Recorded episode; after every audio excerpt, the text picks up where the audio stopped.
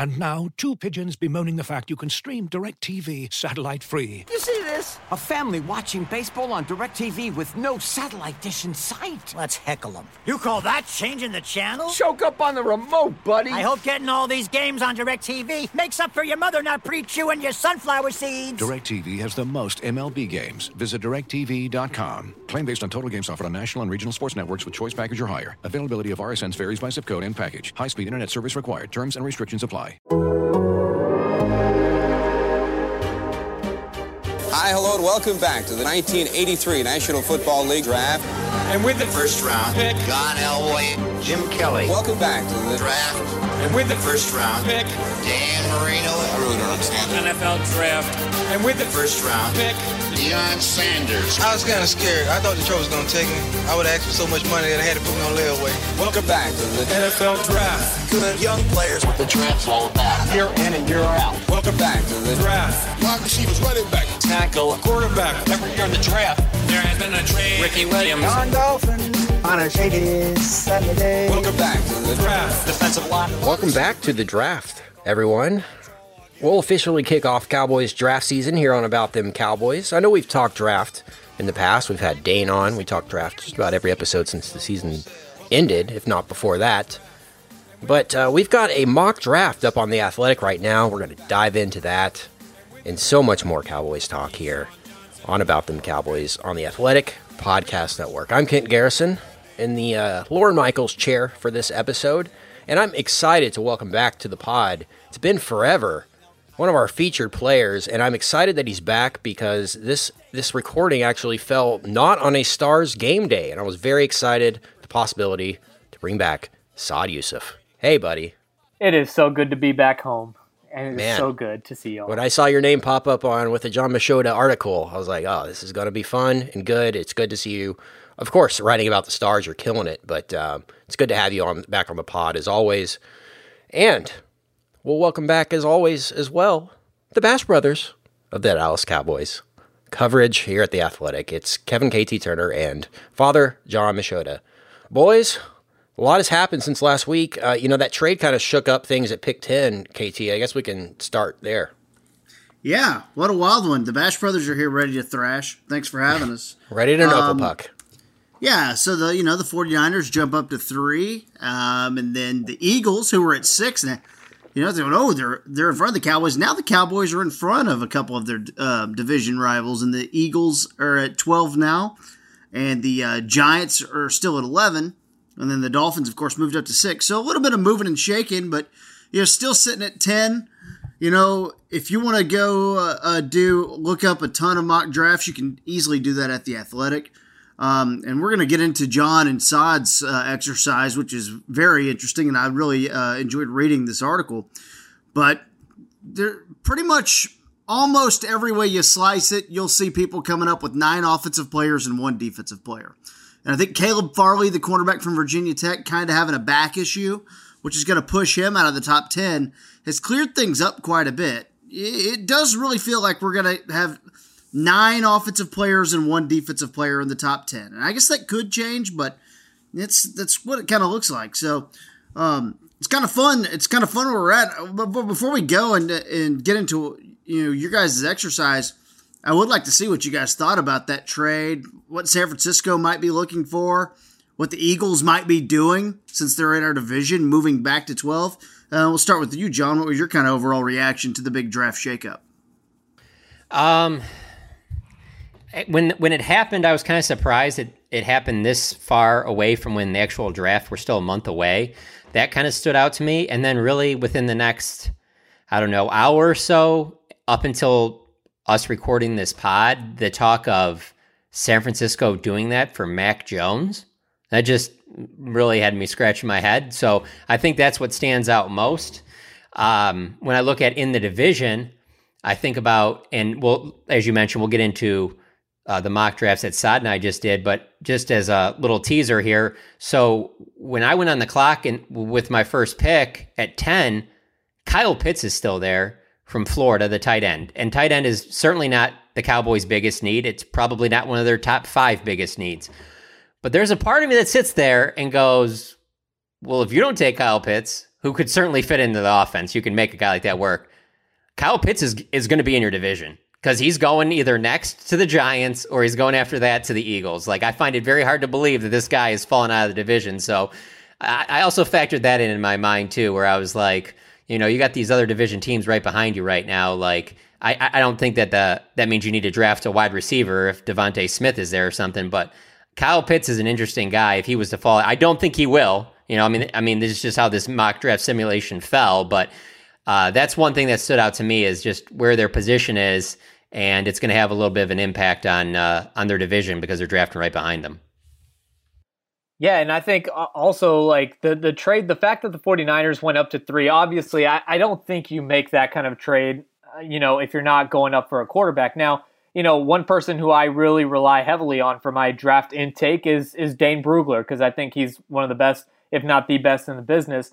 And his gut reaction, I think I remember him saying that right when that trade went down, that he was thinking Trey Lance. But the interesting twist in all this is the fact that Kyle Shanahan attended one quarterback's pro day, and that quarterback was Mac Jones. Now, it, it's interesting because a lot like my my belief before the trade was let those top four quarterbacks Lawrence, Wilson, Lance, and Fields go in the top nine, and then at number ten, let New England come trade up and get Mac Jones at number ten. Like that's that's kind of what I was thinking. If you don't want to pick at ten, that's what you could do. Now, if Mac Jones goes at number number three, though, if that happens, again, it opens up a lot more possibilities for the Cowboys because you're still probably going to have your other four quarterbacks go. So that makes five quarterbacks in the top nine possibly, and that makes for a really interesting just play.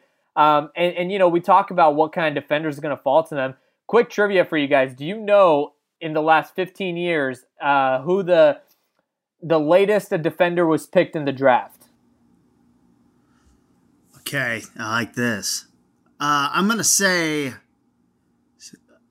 six. Okay. John? I'll go eight. It was six. Do you know who it was? It was. Oh, God. You said 15 years? In the last 15 years. Was it Morris Claiborne? It was Morris Claiborne. That's the Holy latest. cow, really? Yeah, and, and and that's the second latest that any defenders ever dropped. The latest a defenders ever dropped was uh, number seven, Champ Bailey in '99. Um, but the point is, like, the top defender doesn't often drop all the way down to number 10. That's, you know, and, and, and it might actually happen this year. Like, you know, there might be maybe Micah Parsons goes high, maybe something go, like that happens, but there's a very decent chance that I agree with John. I, I just can't picture Kyle Pitts falling to number 10. And if he doesn't, the Cowboys might have their choice of whoever they think is the top defender on the board, and that's really exciting. So for me, when I get to 10, one of the things, okay, so I'm factored in four quarterbacks, and I feel confident at at least one, if not two, maybe even three of those receivers. And so right there, you got, we're going to ballpark it at like five, six guys right there. I'm more, I am less likely to trade this year than any other years, or at least any of the recent years. And the reason why I say that is because I have a little bit of a gap after my top guys, and I think the Cowboys at 10 can get one of these guys. I do not think they can get it at 15 if they were to trade back with the Patriots. And so when I say that, I mean Kyle Pitts, who we all pretty much agree will be gone, but still, then that moves another player down. Uh, Penei Sewell, Rashawn Slater, Patrick Surtain. After that, there's I, I don't put like you know Micah Parsons or Jaycee Horn right there. And I'm not sitting here saying I pour over the tape like Dane does or Daniel Jeremiah or any of these other guys. But I watch some, and I and I watch enough college football, know who these guys are. But my biggest thing is I read what these other experts are saying about these guys, and I feel like if they move back to 15, they're going to miss out on one of these guys. And and the other part of it is, how many times has a team been involved to trade with the Patriots that you walked away saying, "Oh man, that other team got the best of the Patriots." So let's not act yeah. like they're going to trade back to 15 and then they're going to get this haul where you're like, well, that was really worth it. No, they're going to barely get whatever's worth 15 and then they're going to move back there and they're not going to get a player as good as those four guys I just mentioned. I agree. And I, and I also don't think, I, I think, you know, I wrote about this eh, when, when we did the mock draft.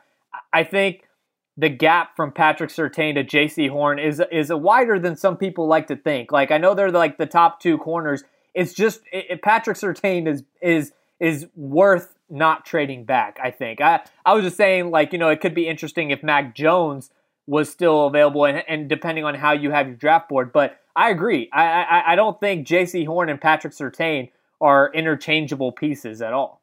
And then the guy, the two teams drafting behind you now, being in the division, are another is another reason why I don't really want to move back this year. I do not want to move back off of a player that goes at eleven or goes at twelve, and he ends up being a player that I got to deal with the next five, ten years. And I, I could have had that guy on my team. I'm not doing that.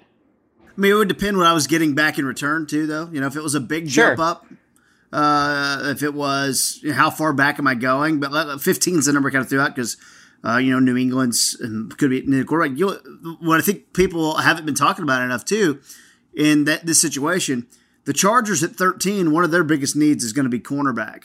The Chargers at 13 could get a cornerback. Minnesota at 14, we know Mike Zimmer always interested in taking a cornerback. Arizona at 16 even could use a cornerback. That's one of their needs. So like you start getting dangerous if you're you know if you're wanting a quarterback. The thing I'd say there though, I I personally think uh, and I I would actually bet this on Vegas if we were if you know at Vegas if we were doing like a gambling exercise or whatever.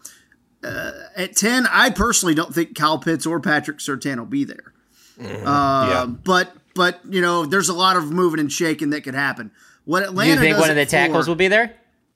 I do think one of the tackles will be See, there. I see. I don't. I think they're both going. And, and Okay, here, forget it. Well, I was gonna wait. I was gonna wait till we got got into our. Oh, this our- is fun. our- our- Let's play our- this out. Let's play hold this on, out, Hold on, hold on, hold on. I got to burn on this real quick because I did some research on this. Uh, Saad and I both have Alaric Jackson going to the Cowboys in the later rounds. Okay, I'm big on if you think you need an offensive tackle, you're going to have to do it early. And check this out. So I went back and I looked at the top 20 highest paid offensive tackles in the NFL right now. Top 20 highest paid. Only six didn't go in the first round, and three of those went in the second round. So, So other than of- Da- so other than David Bakhtiari and Orlando Taron- Brown. no, Ter- Terron Armstead uh, went in the third. Bakhtiari went in the fourth, and then and then those are the top twenty one. Sorry, top twenty one highest paid. All the rest are all all first round picks. A lot Brandon of them top, top ten. Uh, he's he did not make the cut. Two guys that are not on the highest paid, but but we're also I went and looked back at the last four All Pro teams and looked at all the off- offensive tackles that made that. Are Ryan Ramczyk from the Saints, and he isn't in the highest paid yet because he's about to get paid Yeah. first round pick, and the other one would have been Mitchell Schwartz, who was with the Chiefs, second round pick. So it there's a lot of you can find diamonds in the rough at a lot of positions, but if you're trying to find Tyron Smith's replacement for the next ten years, you're gonna have to do it at ten. You're not the, the chances of you finding it in the second, third round, you got a way better chance of finding Connor William or Chaz Green than you do of finding that next offensive tackle. So that's the only reason why I'm bringing that up. That I do see both those offensive tackles going in the top 10 because I, I do believe the league values that position so much. And I believe there's enough of a gap between those two guys and the rest of the offensive tackles. So I, I have those two being gone. Yeah, and also, I mean, if you look at a team that has that has been all over the offensive line, obviously with Tom Brady in New England. Remember, Nate Solder in the first round. They took Nate Solder. They took Isaiah Wynn a few years ago in the first round. So when you look at teams that do value and build around the offensive line, you're absolutely right. The tackles do go high. Well, what what happens with Atlanta at four is going to be very interesting. I don't think Atlanta would trade with Carolina. I could be wrong. Maybe they would, but I don't think Atlanta would trade with Carolina. Will Atlanta take a quarterback? Do they feel like they need to take a quarterback? Impossible to know. Cincinnati at five, we know that they need offensive line help, but it wouldn't surprise me at all if they took a Kyle Pitts or if they took a Ja'Marr Chase or Smith or Waddle, however you want to rank those top three wide receivers. Dude, Like- if they if they if, if after they saw what happened to Joe Burrow last year, and if they don't take Rashawn Slater or Penei Sewell, they are out of. I, I, I'm sorry, like I, I like I, Joe Burrow got abused last year, and, and it ended really badly. So I don't know. Putting putting Jamar Ja'Marr Chase with Joe Burrow too would be Yeah, quite nice. T. Intrigues me. Higgins and That Tyler intrigues me. Boyd, like Yeah, that's no a- AJ Green. very- you you Yeah. you're, you get that Jamar Ch- connection. Ja'Marr Chase and Kyle Pitts still intrigue me, and I agree with you, Saad. Like it, it, it would be foolish to pass on those offensive tackles, but you could sell me on on Chase or Pitts there because of the connection with Joe Burrow, and then just because Pitts the freak show. it's it's very fun to map it out. Miami, we know they probably want a playmaker. You probably you know you get that feeling, but who knows? You know, Chris Grier could be onto anyone. How Seven, did how did Kyle Pitts fall fall past Miami uh, in your mock draft, uh, John?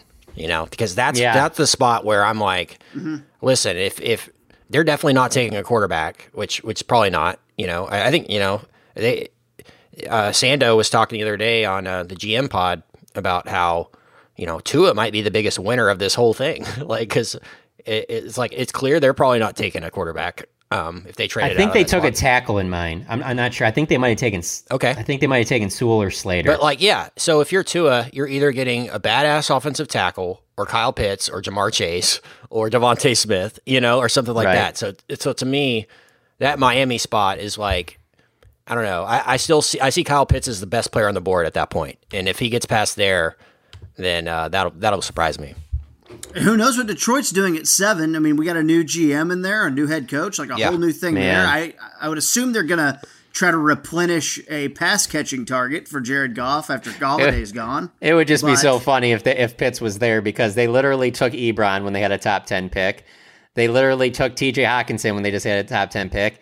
They literally just hired a coach who was a tight end, Yeah. and then to take Pitts there. And but I mean, don't get me wrong, I wouldn't hate it. Like I honestly, for the Lions, I would I want them to take Kyle Pitts because I want them to put T.J. Hockenson and Kyle Pitts out there, and I want them to run the football, and I want them to, to go two tight ends all day long, and then have that. But I don't think they'll do that. I think they'll take one of those wide receivers. I mean, they just lost Kenny Golladay. One of those receivers is going to be there for them, whether it be Chase, DeVonta Smith, Jaylen Waddle. I, I I would be really surprised if they didn't. But you also can't rule out offensive tackle with them either. You know, it's funny the conversation about Pitts that I've get when I'll dangle it out there. Like, for instance, back to housekeeping though. You know, John on his mock draft first round has Kyle Pitts on Saad's end, Patrick Surtain, right? But whenever I dangle out the idea of putting Kyle Pitts or the Cowboys drafted Kyle Pitts on Twitter, I just get a bunch of almost angry people. Yeah, yeah. and, and I'm kind of like, and I'm like, whoa. Uh, And they're like, well, when's the first round tight end ever? Because like, we got to stop calling Kyle Pitts a tight end. Like a Yeah. first round tight end. Don't compare him to tight ends. Don't compare him to any wide receivers. This man is his own thing. Like he he is he's so different. Like so like comparing how first round tight ends worked in the past. I'm not really interested in that. Um, He should- that's It is- not it is. Kyle Like, Pitts is them like they do college players, and it's like offensive athlete. Just put It, that. it under. is it is interesting though when you do see what happened with Eric Ebron, when you do see what happened with guys Oh, like yeah. OJ Howard, and then you see guys like Kittle and Kelce that don't go high in the draft. It, it does speak a little bit to. It's almost like I can see Kyle Pitts being successful with any team, any of the thirty-two. I can see him being successful but I can see him much of being Waller. so much more successful with the right team, a team that is going to use Yeah. him the right way in a variety of ways. You know what I'm saying? Like where I can see him going to some other teams where he's just like he's a really good starter and he had like he gets like 8 or 9 touchdowns or he goes to a really great situation and he's like 15 touchdowns and he is Kelce and he is Kittle and Gronkowski and stuff like that. But I, I will say I I do I do hear what the fans are saying. There are a lot of tight ends that go in the first round that maybe they don't get the Kyle Pitts hype, but there's always this last 10 years been a lot of hype around tight ends. Really, you can go back to when Belichick did the Gronkowski Aaron Hernandez thing. Like there's a lot of love for tight ends. I feel like in every draft there's always one that everybody loves and the batting average isn't great. Let's go to the second round here. John, on yours, with the Cowboys at pick 44, you have them taking Elijah Molden, the cornerback out of Washington. Uh, for Saad, on yours, you have them taking at 44 Jevon Holland, the safety from Oregon. We'll start with you, John. Uh, your thought process on uh, Elijah Molden right there.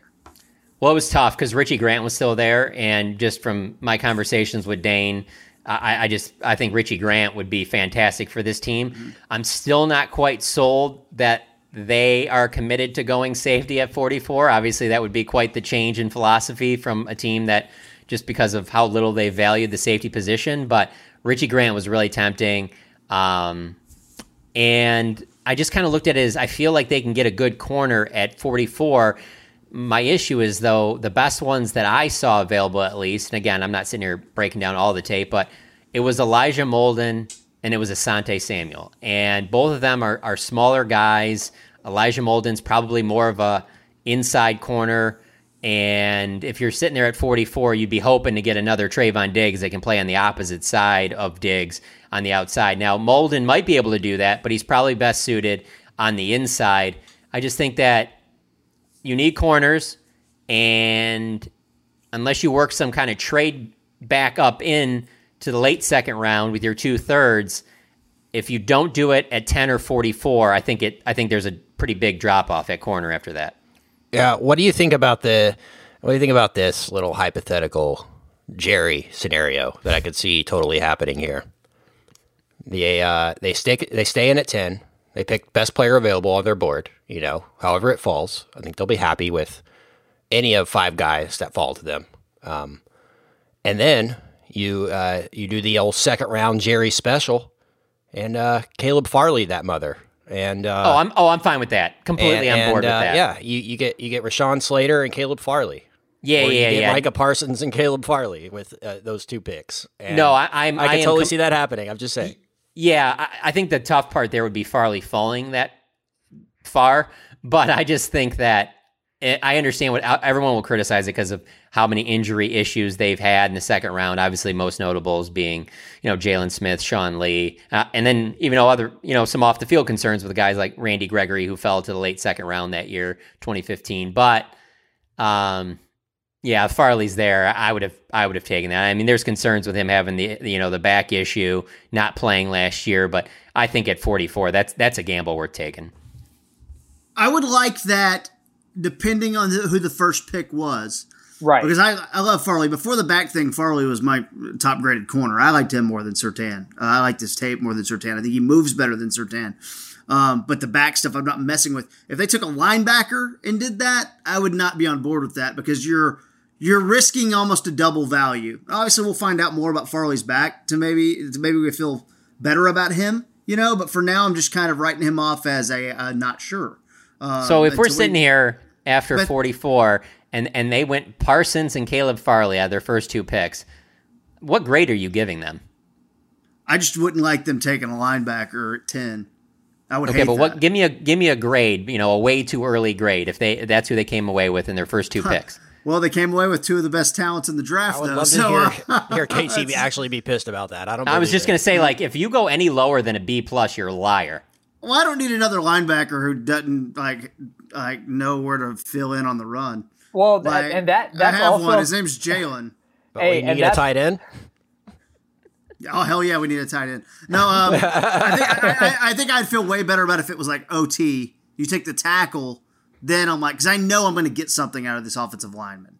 That's also Um, that that Parsons Farley hypothetical is also very 2016ish, right? Because you you think you think uh, taking a running back at four is a little too high. You think taking linebacker at ten is a little too high. Then you have the injury linebacker here. You have the injury corner. It's a very it, it, it sounds very much like 2016.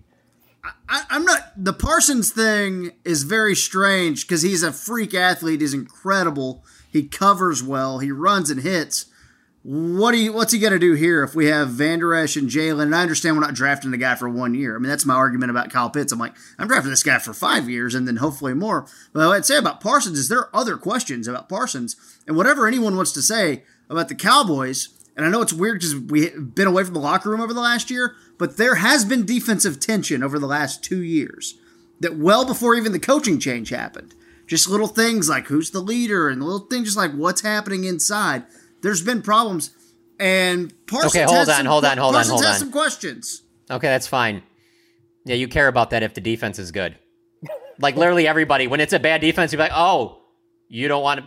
Oh, you don't want to be. it. Bye. So That's See that's ya. something Like, that was like it's not really a good funny defense. to Who me. cares? That's something that was really Yeah. funny to me when people were like, "Oh, we're losing Chido and Xavier." I'm like, yeah, Bye. They were part of the worst defense in in, in recent history. Like, Yeah, I, I, there's nobody over there other than Demarcus Lawrence where I'm just like, yeah, you can't afford to lose him.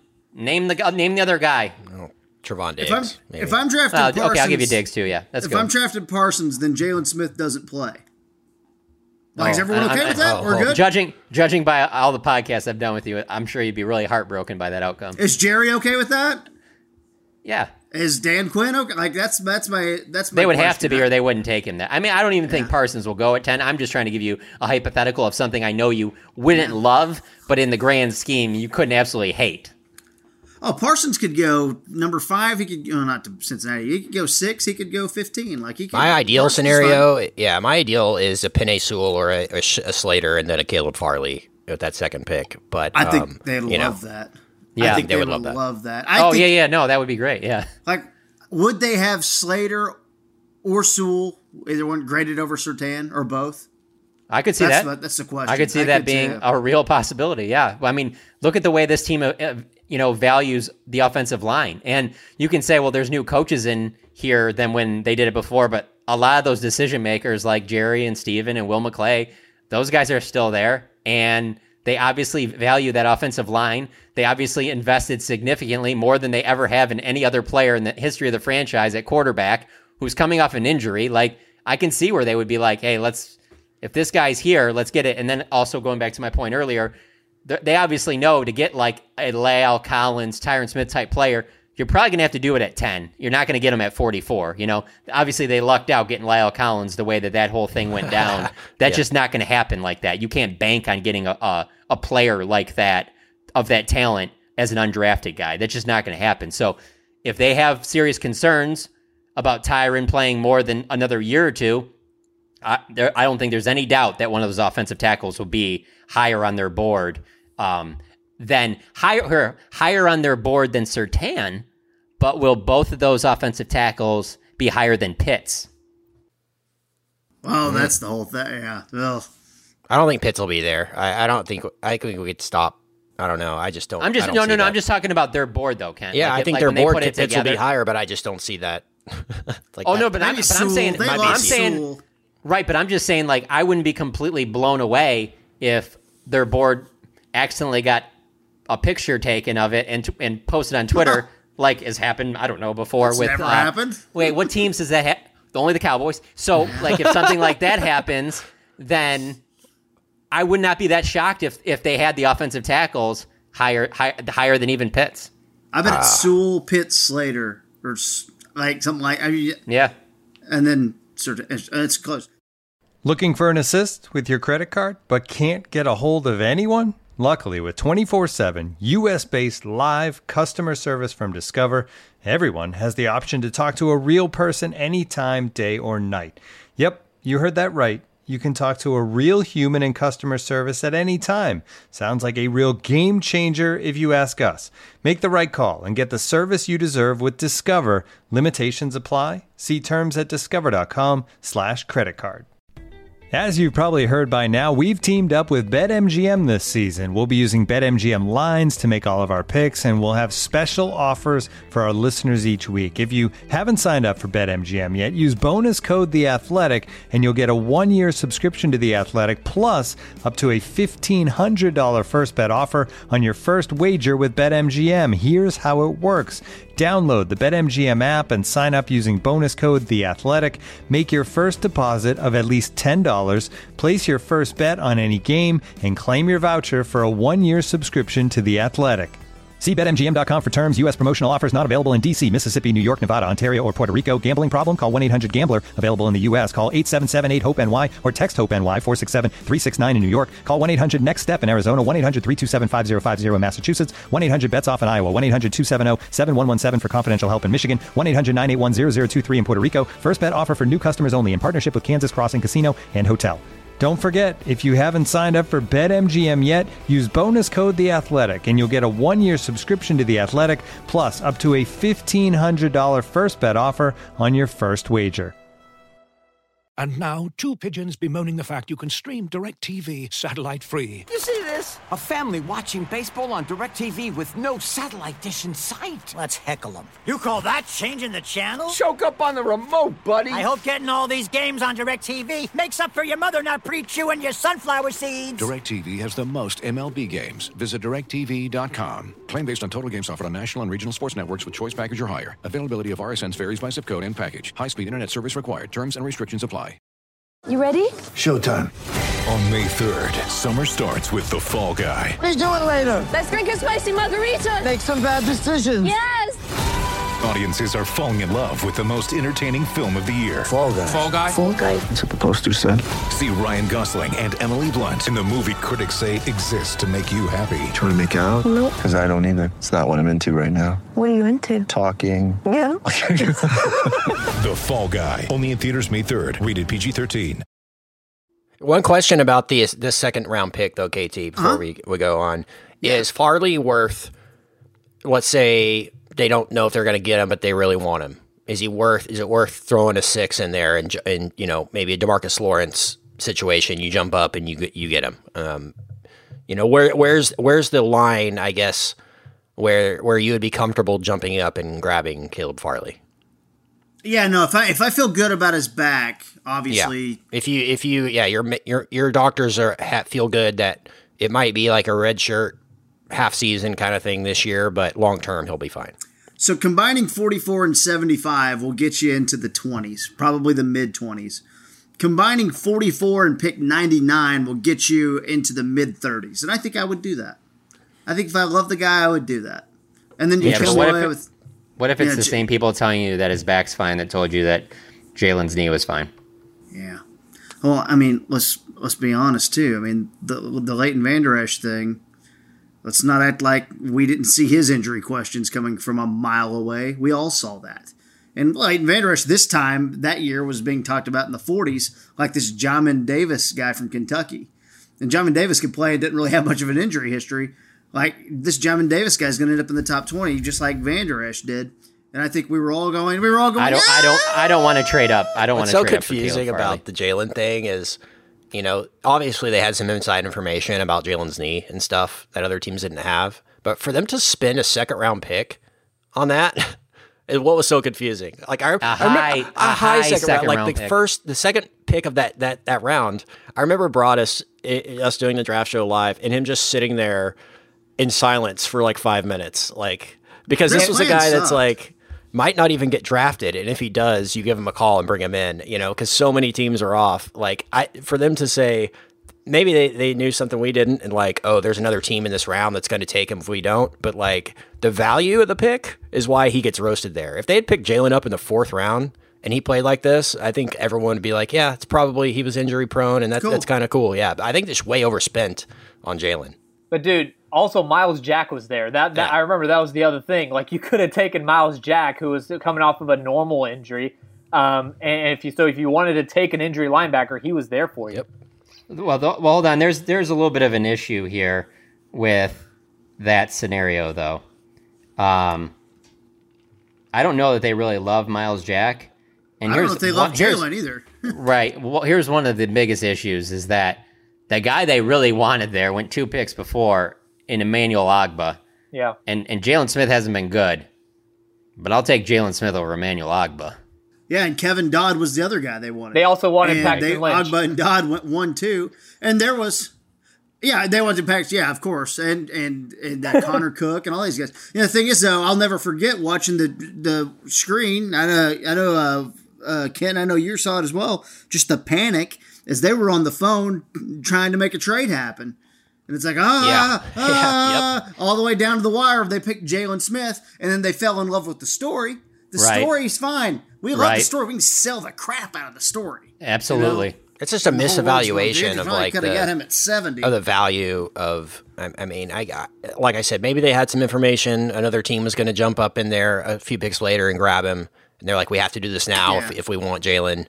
But I just think you could have gotten him in, later in that draft, and and we wouldn't be in this situation uh, with. You know, maybe overpaying or overcommitting to Jaylon uh, long term, but but you know, going back to the linebacker thing, I think it is. It goes back to Sean Lee, and, and it's it's carried over to, to Leighton here. They just need reliability at that position. You know, like as good as as Leighton is, as good as Sean Lee was, they couldn't stay on the field. You know, so I mean, they just need somebody that they can trust for the next five, seven, eight years uh, here to to be the the real centerpiece of that defensive, uh, fr- not not line, but you know, I guess making the calls on that defense, uh, wearing the sticker, if you will. So in the second round, John had Elijah Molden from Washington. Uh, let's go over to Saad's pick again. Jevon Holland, the safety from Oregon. Uh, he set 2020 out. What, what are your thoughts on uh, Jevon Holland, Sod? Yeah, I, look, I, I watched. I remember watching him and being impressed with him in 2019, and I watched some of his tape last week, uh, just when I was preparing to do this mock draft as well. Uh, look, I was in the same. I was in the same boat as as John with Richie Grant there, and John and I also both just you know respect the hell out of Dane, and Dane has said such good things about Richie Grant, so I was very torn. And then John and I also did this independently, so I was very jealous that John got Jevon Holland in the third. We'll get there, but but like for me, what I looked at the the three guys that they signed in free agency, I'm like, okay, I think I don't want to say Richie Grant is those guys, and all those guys are on one year deals, so they're not long term solutions anyways.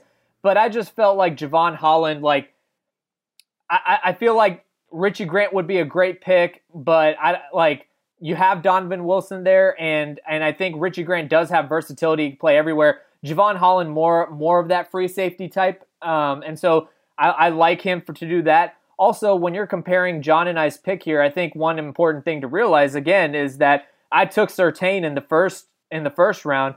John didn't take a corner in the first round, so I think you know I, I'm not going to speak for him, but but you know Elijah Molden there makes a lot more sense when you take Kyle Pitts in the first um, instead of a corner. So I, I you know, like I, I, you could convince me either way. And for damn sure, if you told me Jevon Holland would be there in the third, I would take Richie Grant.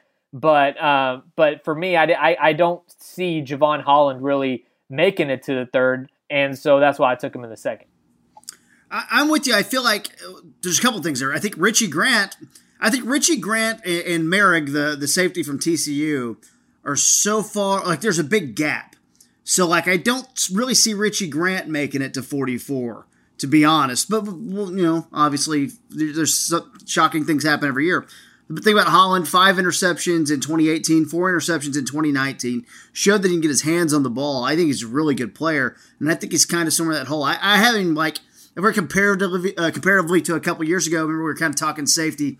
Taylor Rapp was a name from Washington, and Juan Thornhill was a name obviously Kansas City took, and it really feels like it was it was Juan Thornhill or Tristan Hill uh, that the Cowboys were going to end up with, and I, and I, still would have Thornhill graded higher than Jevon uh, Jevon Holland, but I like Holland, and I think that's fine. And that's where we go to round three, where John has uh, Jevon Holland at seventy five, and the difference I think in those picks are you know kind of what you said there, Saad. A real high five if you get Jevon Holland at seventy five in in round three. Where yeah, at 44, I don't, if you take I, him, you kind of go, okay, yeah.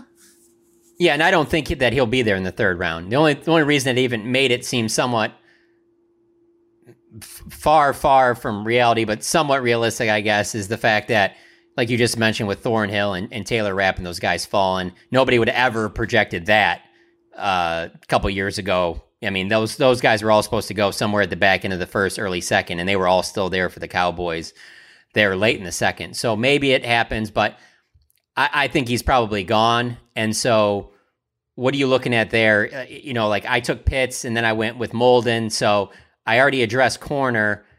I would think in the third round there, if you already addressed corner with one of your first two picks, you're probably looking at either safety, defensive tackle, or defensive end. I think that that there probably is some still some decent value there. I didn't personally love any of the defensive ends that were there. Like or the defensive tackles. Like I like the ones that I got with my next couple picks, but I didn't love them at 75. You know, like I'm talking about like Rashad Weaver. Like I don't love him at 75. I like him a little bit later in the draft, but uh, I think that could be a sweet spot there where they could take probably a defensive lineman, um, and they could possibly take a defensive lineman that a lot of fans aren't that happy about. It might not be a guy that is a name that many are familiar with. Maybe that's you know somebody that they personally like as, as a staff. I don't know. There wasn't anybody that really was just screaming to me other than Holland that was still there in the mock draft that I did. Yeah, well, going to Saad's pick though in round three at 75 while you're talking defensive line, Tommy Togiai from Ohio State. Um, you know that that's a guy. And by the way, McCarthy was out at you know um, Ohio State's pro day, he kind of listed through, okay, what players could he have been watching? And one of the first guys that came to my mind was Tommy Togiai. I was like, yeah, that would make sense. That would be one of the guys they would love because that's a Wait, you don't think, dude. You don't think that the two pro days Mike's been to that have been on TV, he wasn't there to see Justin Fields and Mac Jones? Just think, think if Dak's to... deal, if Dak's deal's not done and he's at those those pro days, that's what people are talking about. I actually think he was just going to look out for his buddy Tom Pelissero. Okay. Seems It's like a shot, but catch okay. up. It's not a shot. They're they're friends. Their time in Okay. Green Bay. No, but I, but I was joking with the quarterback thing. The, the other key part with both of those visits to Ohio State and Alabama is that standing right next to him during those was, was Dan Quinn. You know, Hell so. yeah. Uh, Baron Browning, the linebacker, Pete Werner, the linebacker, Ohio State. There's there's names. Um, so Saad, your thought process there, Tommy Togiai round three. I, I really like that pick. Yeah, so I'm really excited about this. If you guys remember this, I know John probably John probably will. I don't know if we talked about it on a, on a podcast last year. My pet cat was Julian Blackmon. Uh, I really love Julian Blackmon, and that was the guy. And like you know, I, I think when you pick a pet cat in a draft, like you can't be one of those top prospects because obviously. Um, but for me, it was Julian Blackmon last year. This is my guy this year. I, and and and you know, I'm curious to hear y'all's thoughts on it more than my own because I know how good I feel about him. I, I don't know if there's any big school bias here because obviously I've seen basically every snap he's almost. I, I've probably seen 80 to 90 percent of the snaps he's played in college just because it's Ohio State and you watch all those games. But um, I think he's he's a disruptor. I think you know uh, he he's great against. He's good against the run. He's good against the pass. Um, he he creates a lot of disruption. Um, you know, obviously, he, he, the fact that he's in the third round, I'm not saying he's going to come and beat Aaron Donald, but at the same time, I think he's going to be someone who, you know, we saw last year with Neville Gallimore come in and show flashes. I just think he'll show those kind of flashes, but just way more consistently. I, I think he's a, he's a good player. That uh, that I mean, it, it's more about also how you use them. And Mike McCarthy, uh, and, and this was right after Mike McCarthy had his little press conference and said, "Hey, you know, we're not. Don't read into three four. We're not. We're not trying to fit the scheme to the player. All that stuff. If you use him in the with the in the right technique and the right gaps and everything like that, you can really take advantage of what he has to offer." I would say m my biggest takeaway on defensive tackle, and it kind of ties in with those pro day things there. Um, when we were talking about trading up for Caleb Farley, and I wasn't that interested in it, I would be interested in them trading up. Not a lot, but a few spots. I'm not giving up both my threes, but trading up a little bit if Christian Barmore was to fall from uh, Alabama. Uh, I know some people have him going, you know, I don't know, like mid mid to late first round. But if he started to slip and they wanted to move up to get him, I don't know. I just like the way he finished that season for Alabama, oh my God, yeah. and I find it hard to believe that Dan Quinn and Mike McCarthy were at Alabama's pro day only for Patrick Surtain. There's plenty of defensive players on their roster that they were that they were watching. If he was a guy to slip, um, I would be interested in that. Well, with Leighton Vander Esch's fifth year option, they're going to have a decision that they have to make there. With um, you know what we know about Jaylon, like Dylan Moses is a linebacker at Alabama who's been hurt, and like one year of like him maybe getting minimal playing time, but kind of getting his health all the way up. So you're talking 75 or, or later? I, I would do it there. Yeah, 75 is probably the spot. I wouldn't do it in the second round, and you know he's Okay. probably not there at 75. But you know, Right. I could make a it, I could make an argument, and it it'd probably be a bad argument, but I could make an argument for taking Christian Barmore at 10. I mean, Yeah. th- th- that's the definition of a guy who.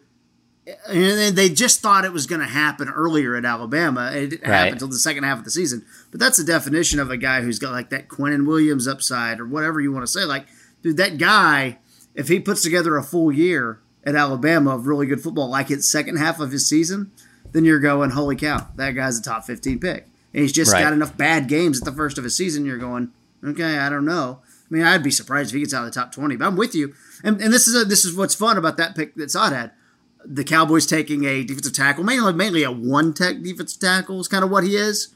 Not that it really, you know, they're going to move him around, but like we've talked about them taking a safety and a big, bigger defensive tackle, things they haven't done in the past. And it's like, well, it's finally time to do it. So now you guys have to prove that you will finally do it. And that's what's kind of a fun storyline. Well, I'm trying to come out of this thing with Patrick Surtain and Christian Barmore. Like I'm trying to get these both these Alabama guys together. That's how you fix a defense. Yeah, and Trevon Trade Diggs there future already. picks. Right. yeah, I'm trading future picks to get Waddle and DeVonta Smith. Yeah. Uh, I'm gonna do it all. Uh, John, we go to your comp three here. This is uh, number 99. All right, um, and this is Alim McNeill, the DT from North Carolina State, 326. I will tell you, John, how much I love this pick. I've got a second round grade on Alim McNeill. There are guys who are 330 pounds in this world. None of them move like he does. He Yeah. is a freak. So I love your pick there. Yeah, I, I liked him just because of the defensive tackles over there. One of the nice things about this draft network, and I'm, I'm sure all the other mock draft simulators like this, but like, I don't know about how you did it, Saad, but like, there are some picks here where it was like, no way would I even have qualified for NFL in terms of time I took. Like I'm like looking up all this stuff. Like Yeah. I think some of these picks, I bet you I took like like I literally with this pick right here. It's funny you say about him being a freak. So like I included in my article this like Bruce Feldman's college. I love reading this every year. He does his college football freaks list. He's got like 50 to 100 guys that like all like do stuff athletically that are off the charts. And I'm just sitting there and I'm like, oh yeah, McNeill's on here. Okay. Next thing you know, a half hour, 45 minutes goes by and I'm reading the entire article. I'm just thinking like if I was in a, in a, in a draft room at the time, like, you got the pick? I don't I don't know why you're reading this Feldman article. We got to make a pick here, okay? I'm like, no, this is pretty cool. Look at this guy can do cartwheels. He's got 32 inch vertical, squatted 640. This seems interesting. Like, but but obviously, uh, it just McNeill. I wanted to, I want a D tackle. Uh, they need D tackle help. I don't know that he's a guy that comes in right away and just blows your doors off, but it just seemed like the measurables were there. Seemed like a good value at the time. I probably lean more towards filling positions than best player available after 10. Just that I don't know, that's just kind of how I was when I when I did this draft. I I kind of leaned that way after the second round as well, where you know at, at this point I'm starting to go need, and you know to your pick on that, KT, I'm sure like you know I I had Ali McNeill as well, but I had him with my next pick. So you know the way J- John got Jevon Holland a, a pick uh, a round later, I got Ali McNeill as well in round four, and, and everything you guys said is absolutely right. I you know to hear KT, who I know is just you know a draft nut of all of all draft nuts, to have for you to have Ali McNeill as a round two guy, like that makes me feel really good about getting him in the fourth round. So he ran, and uh, look, I know some drills at the, well, there is no combine this year. This is uh, earlier, like before his pro day and all this stuff, but he has run a 4.27 short shuttle in the past, all right? That would be faster than Bradley Chubb and Montez Sweat. These big edge rushing guys who've gone in the first round of the last few years. Like, he is so quick. And, you know, if they were having a combine, he would blow it up and all that. You know, I haven't seen, because it's North Carolina State, I haven't seen if they've, uh, oh, what the situation is with their pro day. I'm sure they've already had it. And I feel like I would know more about it, but I'm not sure yet. But it's the, the guys that, that big, the, the way he moves is incredible. And, you know, the thing is, too, sometimes I feel like he may not be as like disruptive at all at all times, but like you can see where he's like trying to get like pass rush moves going, and I just think I feel like I'll take this guy's athleticism and speed and agility and his power, and I'll I'll take all that, and if we can just continue to mold that, I think we've got something. I, I would I would be surprised if he makes it to the third round. Now I might like him more than most, though. I'll admit that. Um, Saad your comp three at 99, Jordan Smith, defensive end from UAB. I like that you're going to get a pass rusher. Yeah, and this is I, I'll admit a lot of my picks are, are you know guys that I've seen a lot of, and and when I say I watch tape or film, I'm not talking Dane Brugler or you know KT type film breakdown. I'm talking like game game film. You know, like I'm not I'm not going to the uh, to the X's and O's type stuff, but I did not see a lot of Jordan Smith. Uh, I, I will admit that, but I've read a lot about him and uh, and and really like what I've kind of just seen in the highlights. But you know, that's every player. You're supposed to like what you see in the highlights. But um, yeah, I mean, you know, at this point, like I like I said, after the second round, um, I'm starting to shift more towards needs. Um, and you know, the fact that I got already got corner with my, I got Surtain, I got safety, I got D tackle with with with uh with Tommy Togiai, and and so now I'm looking at okay, Aldon Smith still up in the air. Randy Gregory, we you know you hope that he becomes more than just a situational pass rusher, but you know you just don't know. So I, I was really you know cornered in on taking an edge guy here, and and Jordan Smith was one of the top guys. I pulled a I pulled a Machota here for sure though, where you know I was reading up on a lot of those top guys that were available, and I just like what what I saw from Jordan. Well, I- look, I- UAB film's hard to find, so Right. it's not like there's a lot of it out there. Hey, I just found the stuff on the on the pro day for McNeill. Uh, they All had it on Tuesday, and he he checked in at six one and seven eight, so basically 6'2", 317 pounds. Uh, he ran a 494 40. He had a 30 and a half inch vertical, filthy. Um, and he did 27 reps at 225. So, yeah. He he's a monster. Freak. He, he's a monster. He's just got to put it together. And like a lot of those guys, it, it sounds sounds stupid, but it's like okay, like it's the like snap of the football, putting all your body parts together. It's just all that type of stuff. It just takes coaching. Oh, what's that? Dan Quinn is seen as one of the best defensive line coaches in the league. Oh, great. No, like uh, that's Alim McNeill would be so great here. Uh, and that's who we have in the fourth round. Um, uh, for on John's actually, we've moved on. That's who John took it in three. John, you're going defensive end. You're going Rashad Weaver, Pittsburgh at 115 in the fourth round. Yeah, this is uh, this is another one of those. I, my first mock draft I did, um, I made I made picks and then I talked to Dane and then did an article off of like his kind of grading of it, and he was super high on Weaver, and and even in his most recent rankings, he has Weaver pretty high. I don't know what he has exactly. I'll have to look it up in a second, but uh, he had him in his top 100 though, right? he definitely had him in his top 100. Yeah. Um, and you know, he's probably not a guy that you know he doesn't have like the you know Randy Gregory freak measurables or anything like that, but he's just a real solid, productive edge, you know, rusher. And you know, like Basham, like I mean, that's for a year. You know, Randy Gregory only under contract for another year. Dorance Armstrong only for another year. So, I mean, unless the coaching staff has just had this like they've just been blown away over the last few months by what they've seen from Bradlee Anae because like people on the outside can sit there and like so after they signed Basham, I was talking about like how these are their top four edge rushers, and I didn't have Anae in there, and like people on Twitter are criticizing me of this. I'm like, guys, I really, I'm, I'm just telling you what the team. Did you watch him last year? How many times was Anae not even one of on the active roster during these games? Like, like if they thought he was scratching the surface, he'd be at least active. So until I see them believe in him and put him in there and start seeing him work in there, it's hard for me to believe that he's going to be part of that like four man rotation that they like to run. You know, so if if he emerges and they like him, hey, that great. That's a great you know grab for them last year in the draft. But until I see that. I'm going in this draft looking to get not just one edge rusher. I'd like to get multiple edge rushers in, in, here because it's such a valuable position and they don't have a lot of great depth there. Because me, frankly, if I was betting right now, I don't have Aldon Smith on this team in 2021. So Yeah, and also on that, you know, John, to your point, I think what fans sometimes get lost in is when a guy doesn't play, the last they know of him is all the draft hype. So, like Right. with Bradlee Anae, uh, same thing with the corner I'm blanking on. Um, that, Reggie that- that- Robinson. yeah, it's like, you know, we're all after the draft talking about how great of a pick that was, and he's not even fi- seeing the field, and all you're thinking about, uh, not not you guys, but like all some people are thinking about is, oh, we have hyped him up so much in the draft, so he must be all this.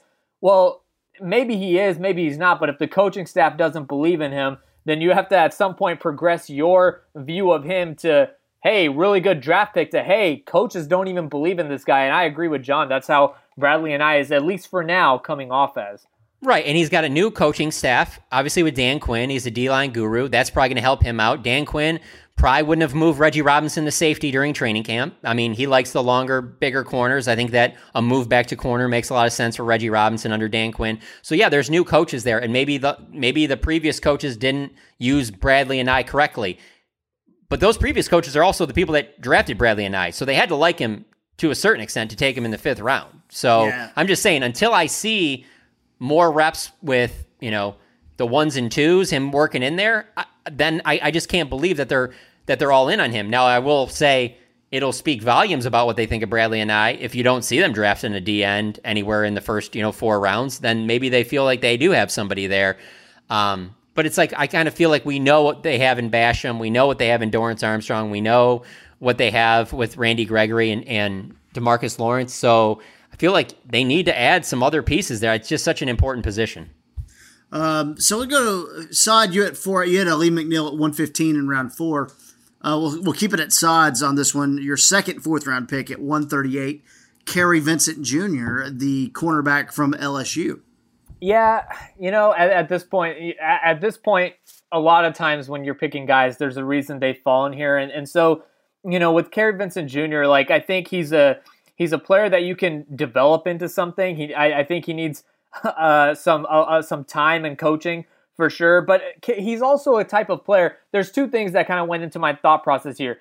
One, he's the kind of player that gambles a lot and those kind of players it, it, can be very hit or miss and and you know i wrote this in the in the article um, and, and, by the way tangent um, john mentioned that that article that he did with dane brugler i know we have a lot of draft content on the athletic right now go read that one because that one was really good it was a few weeks ago that one was really good and specific but um, to Kerry Vincent Jr. Look, I, I, wrote about I wrote this in, in our in our piece of the Athletic. You know, so I get some Asante Samuel vibes, not junior, senior. Um, I get some vibes where, like, you know, now Asante Samuel panned out because he he learned how to control his gambling and things like that a little bit more. But trust me, I grew up like watching the Patriots every single game, and you know the interceptions. Yeah, he had like ten a year or something like that for a while, but he got toasted a few times as well. And you know that's kind of how I see Kerry Vincent Jr. And another I'm kind of going on the lore of LSU. You know, it's DBU. Um, a lot of good defensive backs come from there. Kind of counting a little bit on that, and the fact that if I already got Surtain and you already have Trevon Diggs, and then you know you get you have your other guys, you, you still have Jourdan Lewis and Anthony Brown. He'll have time to develop, and so I think it's a good value pick. No, I, I agree, and you know, it's kind of what John did too. Round four, pick 138. He went with Ambry Thomas, the cornerback from Michigan. Yeah, same same exact thing. I just did that because of the fact that I feel like they need another corner uh, just out of out of depth, just for training camp. That I could see them getting two corners out of this draft. Not unlike 2017 when they went Chido second round, Jourdan Lewis third. Now, hey, they obviously re-signed Jourdan Lewis. They must like like him enough to do get that deal done. Anthony Brown's still under contract. They obviously like Trevon Diggs. So there's, you know, Maurice Canady's there, Rashard Robinson. They have bodies, but with them having 10 draft picks, that's where I'm kind of like, I could see them kicking the tires on somebody that they might look at as, you know, a little bit, little bit of a project, maybe somebody that, um, you know, there's some upside there and, and maybe they can get something out of, but I don't know that necessarily I wouldn't, I wouldn't be hooked on the name as much as the fact of just the position. Like, don't be surprised if they come out of this draft with two corners. Yeah, no, absolutely. Uh, moving on to the fifth round, we'll stay on yours, John. Florida State here, Joshua Kaindoh, the uh, defensive end from Florida State, uh, in round five. An interesting name because he was hyped up uh, a, a, ton, uh, and I mean his size is incredible. He's just never able to put it together at Florida State for whatever reason. Yeah, so I obviously watch more Florida State than any other team, and it's and it's not even close. And so Josh Kaindoh is a guy, just to give you a little background, six seven. He comes out of high school, five star. Like the only DN that was ranked as a higher prospect than him was Chase Young. I mean, Josh Kaindoh higher than Caleb on Chase on Kwity Paye. all these guys that are going to drafted. You know, K'Lavon Chaisson obviously a high first round pick last year. Kwity Paye might be the first D end to go out of this draft class. Kaindoh's numbers got worse the longer he was there. And so I'm going to make an excuse for him, okay? Florida State's football program in the last three years has been an absolute shit show, okay? He was he was recruited under Jimbo Fisher. So he has to play for Jimbo Fisher. Jimbo leaves. Then he has to play for Willie Taggart. Then he has to play for uh, Mike Norvell. So it's like, it's hard for me to find for anybody to, to find a lot of stability there. You're you're not only changing head coaches, you're running different systems. I'm not sitting here saying J- Josh Kaindoh is going to come in get the get the Cowboys ten sacks or anything like that, but he does have measurables and things that would be like to me. If I'm going to kick the tires on somebody later in the draft, he's got some of the upside stuff that I would be like, hey, if it doesn't work out, what did I really invest? You know, this this might be a good thing. Uh, real quick on John's pick, I, I, I love that mentality, and I, I, and I like that I like that uh, that kind of evaluation because you'll hear a lot of the same you know uh, thought process from me later on uh, when we get to seventh round. But I, I, agree that's that. Sometimes you just draft on potential. Uh, Saad going to your fifth round pick. Um, you go uh, with number uh, 179 overall, Jonathan Cooper, defensive end, Ohio State. I, I don't know that he's going to be here. Um, I you know I don't think that he's you know uh, uh, fantastic or anything. But round five, I, I feel that's a little late for Cooper. But hey, I mean, look, he was there in my simulator. Um, I, I think he's a he, he's a good player. Again, same thing that I, the the tricky part here with Cooper and and this happens is you know like when I was talking about Tommy Togiai, it's like was it because he was playing along with Tommy Togiai and and I believe more in Tommy than I do in Jonathan Cooper. So with that, that's where I'm a little hesitant on like, is he playing off of him? Um, and how does that how does that change when you're playing against bigger freak athletes in the NFL? But I still think Jonathan Cooper has potential. I still think he's a good player. Um, and you know, watched a lot of him obviously because he was at Ohio State. So I like it. I'm a little hesitant just because I, I don't I, I don't know how how much he, he can do on his own. But you know, I guess that that's kind of why he's here in, the fifth round. Yeah, sol- a very solid player, and I think like just a little the athleticism is where you'll kind of go. Okay, right. That's why he, he would be available there. But you know, you're either looking for production or traits at this point in the draft, and we go back to John's mock. We go to their first pick in round six at 192. Isaiah McDuffie, the linebacker from Boston College. I actually love this pick, John. I think this is a great guy.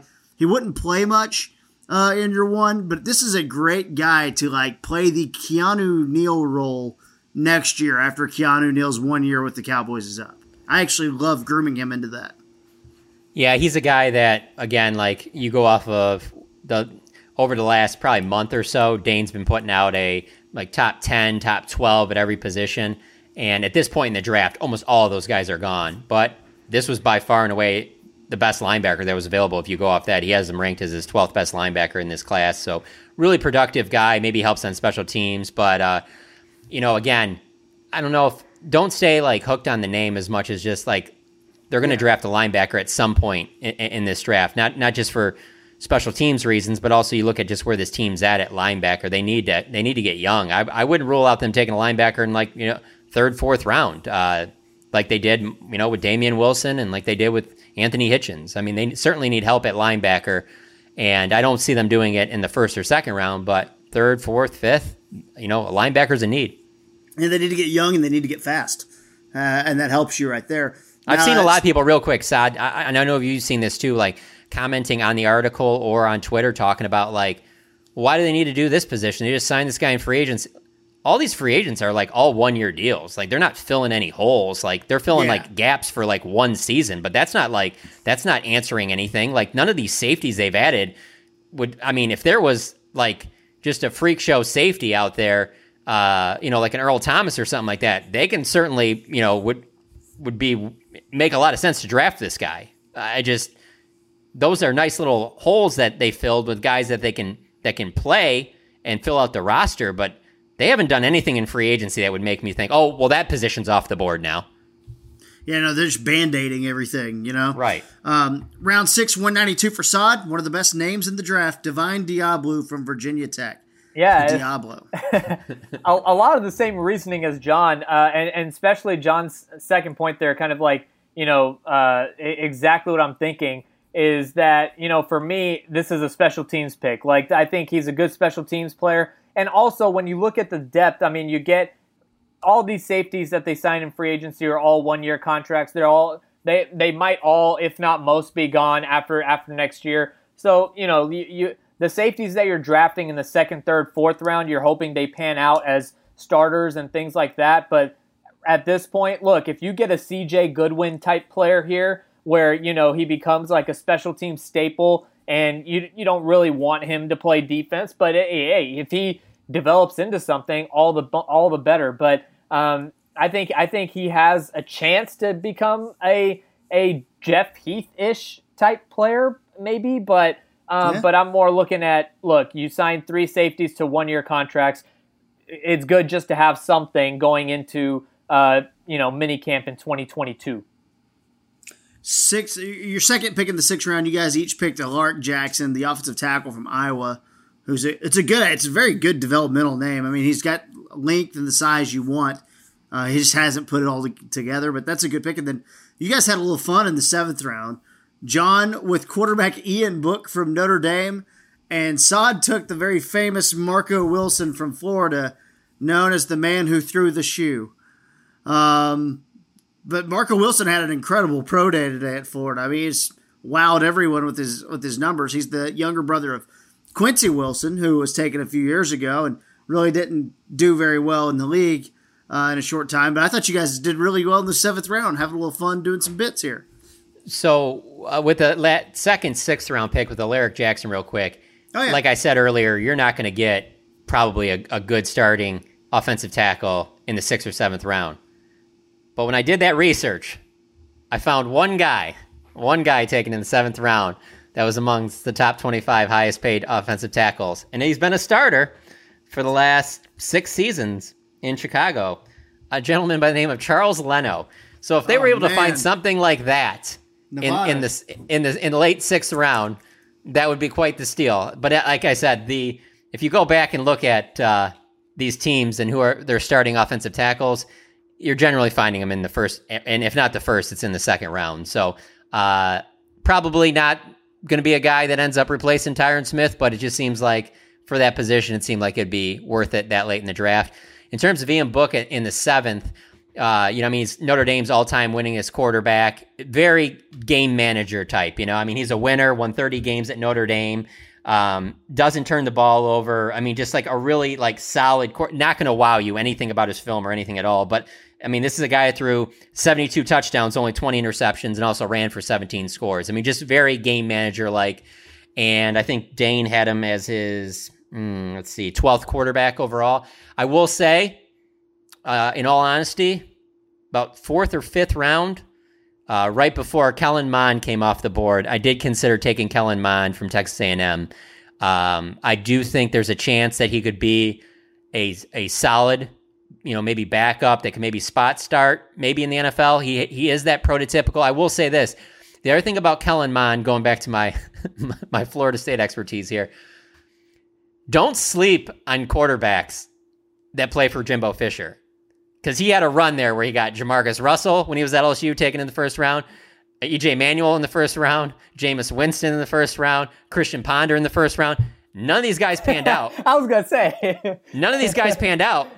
But the system that Jimbo runs seems to be intriguing for these these coaches that seem to like what he has to offer. Because watching Florida State as much as I did, I never would have taken Christian Ponder in the first round. I never would have taken EJ Manuel in the first round. But obviously the pro style that they run and and, and obviously things that the way Kellen Mond played at Texas A&M, I think that maybe these coaches look at it as like it's an easier transition as opposed to what some of these spread teams do and things like that. Don't sleep on Kellen Mond going in like the maybe third, fourth round. Uh, but yeah, none of those quarterbacks ended up being very Yeah. good. I don't, I don't know. Maybe that's more red flags a little bit of like you know none of them actually panned out. But in the seventh round, like like you know again like that's that's where you can take that kind of that kind of gamble. I guess I actually Ian Book. I, not that I was considering taking him, but he went like two or three picks right before my seventh round pick, and that would have been interesting if we if he would have been there. But I wasn't thinking about that because I was thinking Marco Wilson, who yeah shoe guy, but also like you said, KT had a great pro day. Also, I, do you guys remember his freshman year? Like, I mean, do you remember like how uh, like how good he was his freshman year? I mean, I just remember hearing his name back in like 2016, 17, whenever that was, uh, when he was a freshman, and uh, and he was like one of those guys that was just rising up the college football ranks and everything. And uh, and then he had an injury and he just fell off. He fell off the map. And so, um, you know, I think it's one of those things where either that injury has just completely ended his football career, or um, also going going back to uh, going back to what John was saying about the Florida State situation. The Florida situation has also been kind of you know uh, up and down on on defense, and so I think Marco Wilson is is worth taking a flyer. I actually think he would be he has a better chance of panning out as a defensive contributor than even uh, Deablo from Virginia Tech, who I took in the sixth round. So, uh, kind of like that Marco Wilson pick. No, no, I, I do too, and it's gonna. I mean, today, today's pro day alone will move him up to where you probably couldn't get him in the seventh round, Right. Um, and that's what this pro day is super important this year, uh, more than ever. Just because all you gotta do is wow a few people, and it'll bump you up. Um, just because there's It no is, but don't you think the numbers are kind of getting skewed? Oh yeah, Absolutely. those 40 times who- crazy. Right, and and who who has had a bad pro day? You know what I'm saying? Like everything about it has just been super positive. Whereas Yeah. like most of the time, like yeah, they're going to be positive or whatnot, but you still have something to compare it to with the combine. And this year, you don't have that. You know, so there, I agree with you, KT. There's going to be more weight put into it. I just don't know.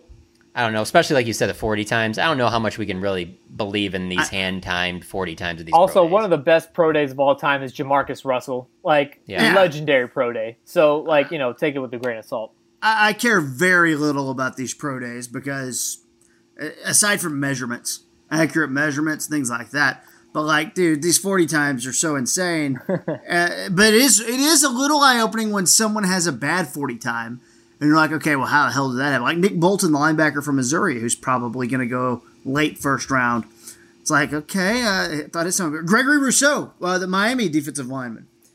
Let me throw out a little I theory. mean, speaking of stuff like that, uh, might not have a huge impact on the Cowboys, but it's just something I was thinking about. You know, when you're looking at guys like DeVonta Smith, who obviously with Alabama, a lot of good players around him. Jaylen Waddle, you know, same thing last year. You got, you know, Ruggs and, and Jeudy. To me, that like, and even even like Ja'Marr Chase doesn't play this past year, but what you've seen of him the last time he's playing with Justin Jefferson and Joe Burrow, and you're just kind of like, so with all of that combined, it makes it, it makes uh it makes Pitt stand out to me even more. Because like, who does Florida have that you're sitting there and you're just like, well, we'll let Pitts, Pitts beat us because we got to worry about this guy. And like Kyle Trask is fine, but he's not. He's terrible, yeah. I, I'm just saying he's going to get drafted. Like, oh he's yeah, he'll probably get drafted in the top 100. I mean, Cody right, but I'm just yeah, exactly. That's what I'm saying. He's not. He's You know? but anyway, but I'm just saying like that to me makes Pitt stand out even more because you're not looking at him like, oh, well, he's also got this guy over here, and you just look at the way that he was defended and still made just incredible catches. I don't know. I just I, I could I could see teams having like Waddle ranked. Like, but if you put Pitts and then the three wide receivers, Chase, Waddle, and Smith, I don't see many scenarios how Pitts is not your number your top guy because he can do, literally do it all, and you can use him. And you know what? He's not an uh, like a great blocker, but you can ask him to do it, and he'll go work his ass off, and he'll get it done most of the time. Like Yeah. he'll do that for you too. So I, I, there, to me, Pitts. Maybe that's the Cincinnati sneak pick. I mean, I think they do need to protect Joe Burrow, but maybe Pitts at five is their play. I could see them going pass catcher there. It'd be weird. I could see Atlanta taking him at four. I just keep going back to I, I if he's there at ten, I just I don't even think that that I don't think the Cowboys should even think about it. I think they have to go get him. The one thing that's not happening is they're not taking Mac Jones at three. San Francisco's not doing that. So You don't we think covered so? that earlier. I don't think you can completely rule it out. Yeah, I can, no, no, I'm not going to rule I it think out. y'all are talking about the top four. I think five quarterbacks go go before. That's go that, before the that's what I'm thinking as well. With With the addition yeah, of that's Mac Jones well. and what Denver needs, and you got Carolina there and Atlanta. I mean, And the, and the and the craziest part about all of this is that we already know at least three of them are going to be busts. right? Like, there's no way all five of them hit. There's just no way that happens. Like, even if two hit, like to have a Ben Roethlisberger, Philip Rivers, Eli Manning is like once in every like 20 years. You know, like the idea of even three of these guys hitting. I don't know. I just if five quarterbacks go in the top ten, two, at least two will be busts. Wa- walk with me here. I'll, I'll be quick. Let's So walk. five, five quarterbacks, and then four alleged Cowboys targets. Five quarterbacks: Sewell, Slater, Surtain, and Pitts are all gone. Yeah. What are you doing at ten? I'm taking a wide receiver. No, uh, I. Uh, Parsons. And you can't trade back. okay. oh What god, would, what, what I- would that, they that do? was my answer. Kent might be Like, right. hey. They, they might take Parsons. They, I mean, but If, if, but but you already Ugh. said that we can't trade back, so we're doing a hypothetical here that's not even really Oh, yeah. realistic. But if we can't trade back, oh, I'm taking Ja'Marr Chase. Well, is it I crazy? absolutely am. If, if you're telling me I'm stuck in that position, I'm taking the best player that's still there. If you tell me I can't trade back, can't do anything, I'm taking the best player that's there. I think it's Ja'Marr Chase. Michael Gallup's gone in, in, in another year. We can get out of the Amari Cooper contract if we absolutely have to. I don't want to do this, but if you're telling me that I'm actually stuck there, I'm not reaching for somebody that I'm like, meh, maybe he'll be a solid starter. I'm going to get a guy that's probably going to be a Pro Bowl wide receiver. I think they would take Parsons or Jaycee Horn, but I, I love this. That's fine. I love this. What would Cowboys I mean, Nation I- do I- if they took a receiver there again? Yeah, they'd flip Oh my out. That's fine. God. I mean, Yeah, but but again, John's John's point out. there, John's point there is very valid. The fact that that you know Gallup, e- one of Gallup or Cooper probably won't be here after next year. Um, so like if you extend Gallup, then you can get out of the Cooper deal, or you can you know ride the Cooper deal and and, and you lose Gallup um, and get that ever so sought after comp pick. But um, but I, I I don't know. Like I think the the way that I kind of or can you? I don't know. But but the way that I, I see it, if you can't trade back, then you have to take best player available. If that's Ja'Marr Chase on the board, then then you take Ja'Marr Chase. Um, but I, I don't know. You know, I, I definitely don't think Jaycee Horn is someone you take at number ten. I'll, I'll say that.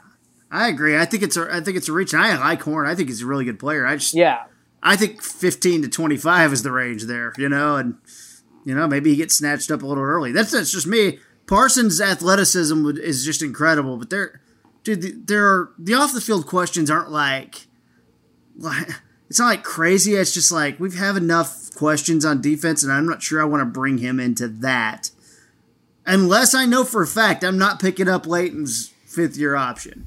I think with the salary cap going up, I would probably lean towards picking up his fifth year option to protect myself in case he has like a great year and you want to keep him around. But I don't know, if you've written him off as an injury risk, then maybe you don't pick up his fifth year option. And then we're looking at linebacker and defensive end next year, in next year's draft. So you're, you know, there's, there's that's Well, that's wait, fun. wait, I, wait, I wait, doubt it hold on. happens like that, but it's fun to think about it. hold on. What did you say we'll be looking at next year? Linebackers and defensive ends. Yeah, and they'll, and they'll still take a back seat to uh, offensive tackle if Tyron Smith can't stay healthy this year and ends up having to Oh, retire. Boy, You can't. I mean, I mean, the these last for five or six years, you have to ser- seriously consider that as a possibility. And if they don't address it this year, if like the right guy doesn't follow them at ten and they end up going defense, like they probably will, then at some point you're going to have to address left tackle. And I find it very hard to believe that they're going to be like, well, no, we'll find a guy in the third or fourth round. They're going to do it in the first round. They're going to have to. We've already seen it. What we saw it all last year. We saw it in Atlanta um, three years ago. It's just you have to have that left tackle, and, and I agree. If, if if Tyron can't go, then you can't be rolling out um, undrafted guys out of Texas Tech to to just you know um, to fill those gaps. You just can't do that. They're like, Knight, you're going to get eight games. Terrence, you're going to get eight. Actually, no. Terrence, you're going to get six. Brandon, oh wait, we, we're going to we hey we're going to a 17 game schedule here. We're gonna we're gonna hey we're gonna have to mix in this swing tackle somewhere. Yeah. Wow. Oh. Yeah. No, they'll have to draft an offensive tackle in the first. Oh round. crap! Zack Martin's hurt again. God, McGovern's got to play a ton. Uh, oh, that would be so bad. That'd be so bad. Dude, but that that I know we're not talking about this today, but I'm just saying that would be interesting if you have McGovern playing right guard, if you have Connor Williams there, if Tyron something happens with Tyron, and you go to Zack and say, "Hey, just make the permanent switch, go over to left tackle for for for good," and you have La'el at right tackle, and you go Zack Martin, Connor Williams, and uh, and uh, God, why am I blanking on center? They just Biadasz. drafted. Yeah, Biadasz, badass. Um, you have him, and then you have Connor McGovern and La'el Collins. I don't know that that could work. What if what if uh, McCarthy doesn't think it's a video game anymore, so But what if And what if behind the scenes what if behind the scenes Zack Martin is like, yeah, I think me moving to right tackle is what kind of messed up my calf last year.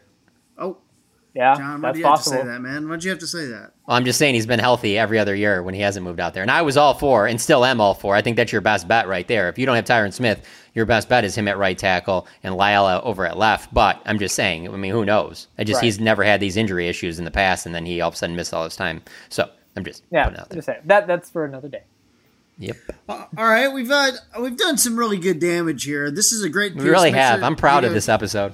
you go check it out. John and Saad, their uh, seven round mocks are up at the Athletic, and they'll have more stuff coming. Of course, Saad Yousuf is also your Dallas Star. Who you, before we get out of here, guys, little little weekend note. Yes, sir. Who you got in the uh, Godzilla versus Kong bets? John, who you got? Uh, when are they squaring off? Oh, they're they're scoring off this weekend on HBO Max. Come on, get it, get in with the uh, That- The program Right now. Right now. Yeah. Oh, oh, I, oh! I apologize. I was watching college basketball. I thought you were going to ask me like who's going to win the Final Four. Uh, I'm going to go. that's for losers. I'll go with. I'll go with Godzilla. Godzilla. Okay, we got one for Godzilla. Saad. I'm gonna I'm gonna go Godzilla and Gonzaga. There you go, John. Phil Oh, fixed in that uh, alliteration. I like that. Yeah. KT. Okay, first, well, first of all, I'll say this. Uh, I do have HBO Max, and I could go watch it tonight, but I feel like it's almost a crime to watch this at home if you don't have a good setup. And trust me, I don't have a good setup. So I will be waiting. I'm fully vaccinated. I gotta wait one more. I gotta wait one more week until the two weeks after the second dose is up, and I will be going to a theater to enjoy Kong vs. Godzilla. And your winner will be the military. Yeah, no one wins. okay, wait, wait. You said you said that you, you said like I, oh, I forgot how you worded it. You said like this is what did you say? Like this is depressing or this is what did you say that you could watch it on HBO Max? But then you said something after that. But Oh, whatever said- you oh go on I said it's a crime. crime you- here. yeah. How about this? If you think that's a crime, how do you feel about the fact that I literally promise you that I will never watch the movie? Oh, What? that sucks, man. What's not to like, man? It's two hours of. Do you like heavyweight boxing? If you want to see uh, King Kong versus Godzilla, if you don't want to see a long, that, then that's I a can't long help you, story. John. I can't. I can't get. I can't give you a short answer on that boxing. There's This is just a little Tyson bit too versus much. Douglas, bro. this is like the actual Rumble in the Jungle. there you go. Let's end it on that. There. So you're saying one of one of one of them is going to bite the other's ear? It's possible. Okay, well, like, can you of them- promise me that? yeah, yes, I can. There will be biting. I just don't get little- it. I don't get in. I don't get into sci-fi, man. I probably will never watch it. It's I'm not, I'm just being- sci-fi. It's sports. You got a Oh. fat lizard and a ripped King Kong. It's badass. Yeah, it's just it's just brute I'm good. strength. I'm good. know? Thanks. Yeah. Well, there you go. Two hours of fun. I, I'm I'm with you, KT. I'm I'm a friend of mine rented a theater this weekend, and I'm I'm waiting until then to see it because you got to Yes, see it on sir. the big screen. It's the only play. All right, for our guys, uh, Saad Yousuf, for father, John Machota, for our producer, Kent Garrison, who will not spoil this movie for me. He promises, I hope. Uh, I'm KT. We'll see you next time on another edition of About Them Cowboys. Welcome back to the NFL Draft. I've never seen anything like this.